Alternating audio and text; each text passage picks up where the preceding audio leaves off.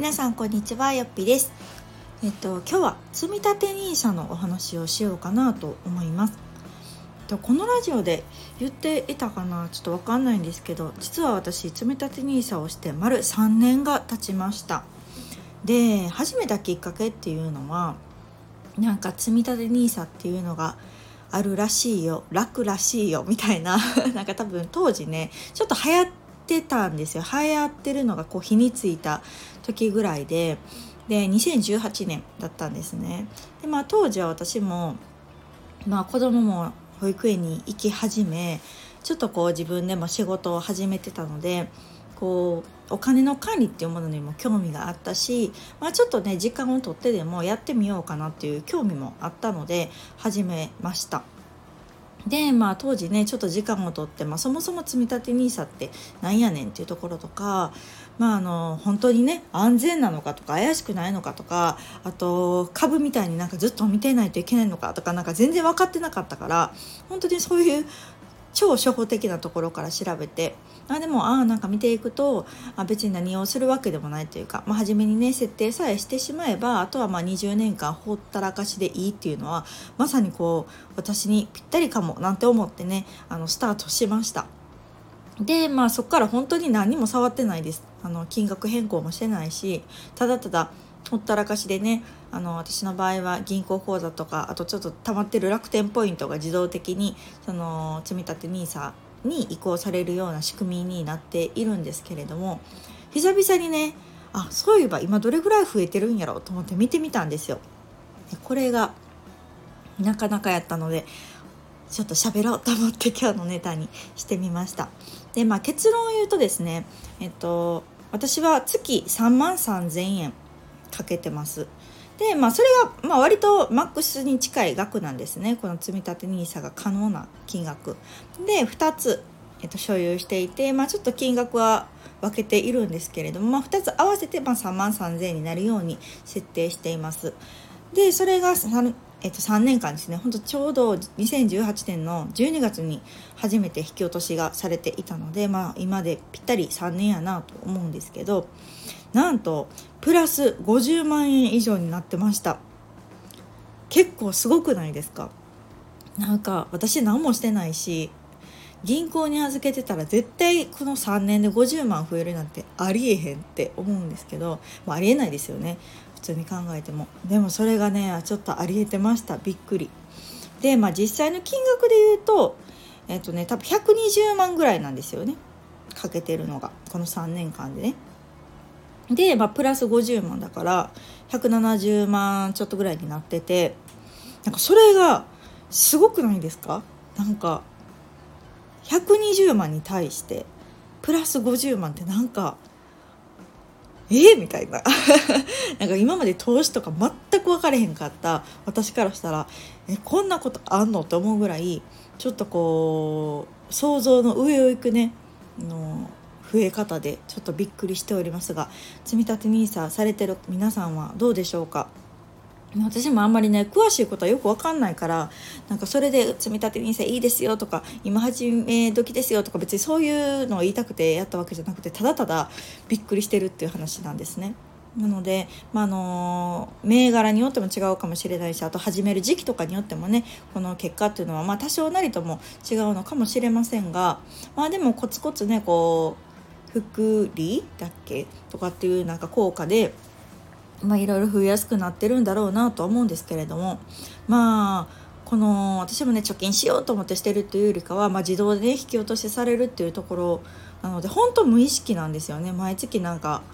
うん、そこに入っていることすらよく分かってないぐらいな感じでありながらこんだけ増えるっていうのはあなんかあの時初めてでよかったなっていうのがもう一番です。うんでまあ当時も興味があったけど、まあ、スルーすることもできたのにやったっていうところにちょっと自分を褒めたいなと思っていて。ただやっぱり皆さんもそうだし私もそうですけど興味があってもできない要因っていうのは一つがよく分かんないっていうところ。で2つは時間がないっていうところ。多分この2つだと思うんですね。で私の積立 NISA に関してはまあ当時、まあ、時間があるとは言わなかったけどまあでもその会社員時代みたいにもう朝から晩まで仕事仕事仕事みたいな感じではなかったからこうまあ自分が始めたねフリーランスの仕事に、まあ、子育てもあって、まあ、バタバタはしていたけれどもこう頭にはちょっと余裕があったというか、うん、あこんなこと面白そうやなとかこんなやってみたいなみたいなのを考える余白があったから多分できたなっていうか時間を作ろうと思えたなっていうところ。とあと調べるっていう時間も取れたなというふうに思っています。ので、まあ、この2つがどうしてもこう興味はあっても時間がないしどうやっていいか分かんない知識がないってなってしまうとなかなかねこう何もせんまま過ごしてた。で私ももしあの時やってなかったらこの50万増えるっていうことはなかったわけですし、まあ、この先どうなるか分かんないですけどまああと17年とかでまあどれぐらいね増えるか分かんないけど、まあ、まあまあ増えた時に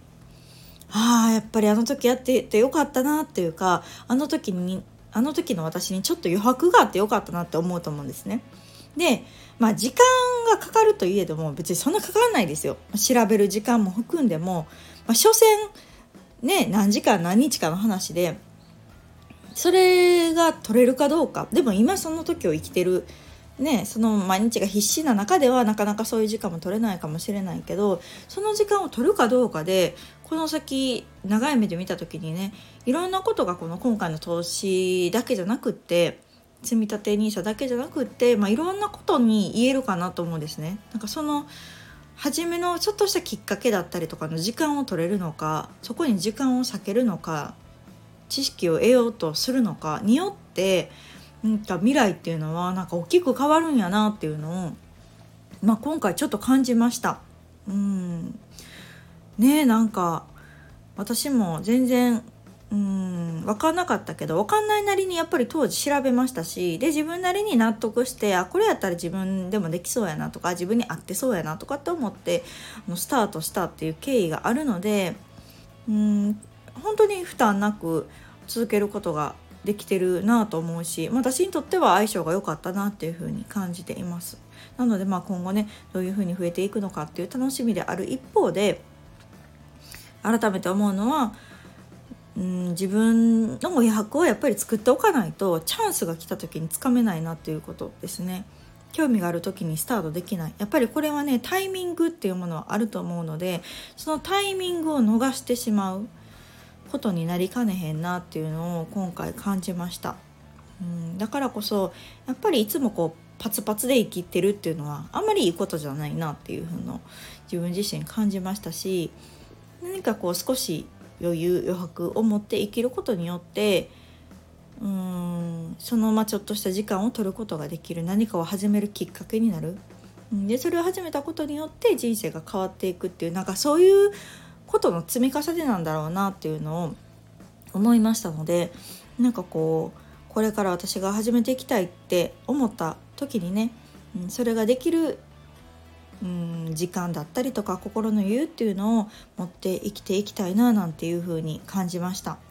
なんか今回はちょっとねうん、積立 NISA の結果報告になりましたが、まあ、ちょっと興味ある方調べてみたらいいんじゃないかなと思います。でちなみに私はね、えっと、楽天証券でやっていて、えっと、ポイント支払いにしてるんですね。で私楽天ヘビーユーザーなんですよ。めちゃくちゃ使ってるしめっちゃポイント貯まってるからそのポイントとかも使ってもらえるんですよ。なので初めはそういう気持ちでしたね。なんか現金やったらもしマイナスになったらとか損したらとかっていう気持ちがあったんですけど、まあ、最悪ポイントやったらまあいっかとか思ってそれもあって私は楽天で始めたんですね。うん、なので、まあ、今はあのポイントとプラス現金ポイントが足りない分は現金っていうのを併用してやりながら運用してくれてるんですよ。うん、勝手にですけどね。なので、まあ、そういうやり方もありますので是非ちょっと興味ある方調べてもらったらいいんじゃないかなというふうに思います。でこんなこと言っておきながら私ねジュニア NISA 興味あって全然手つけてないんですよ。もう同じ状況。もう私過去の自分にね余裕をとか言ってきながら今ちょっと調べる余裕を持てていないんですけれども。ちょっとジュニア NISA もあと1年かなで終わってしまうのでなんかこのタイミングで始めたいなというふうに思っています。あの興味ある方は一緒にちょっと調べてやってみましょう。ではまた次回の放送をお楽しみに。さよなら。